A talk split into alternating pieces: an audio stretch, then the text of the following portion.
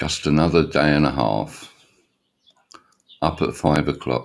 It's dark and damp. As I crawl out of bed, I'm thinking I hate early mornings.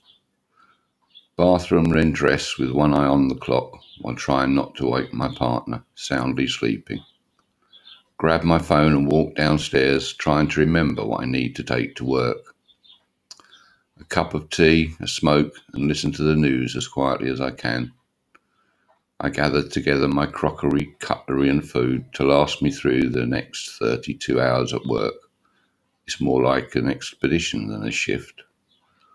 As I leave, the sunrise gives me cheer, spreading its light across the land, washing away the thoughts of lost sleep. Just another day and a half in the life of a key worker.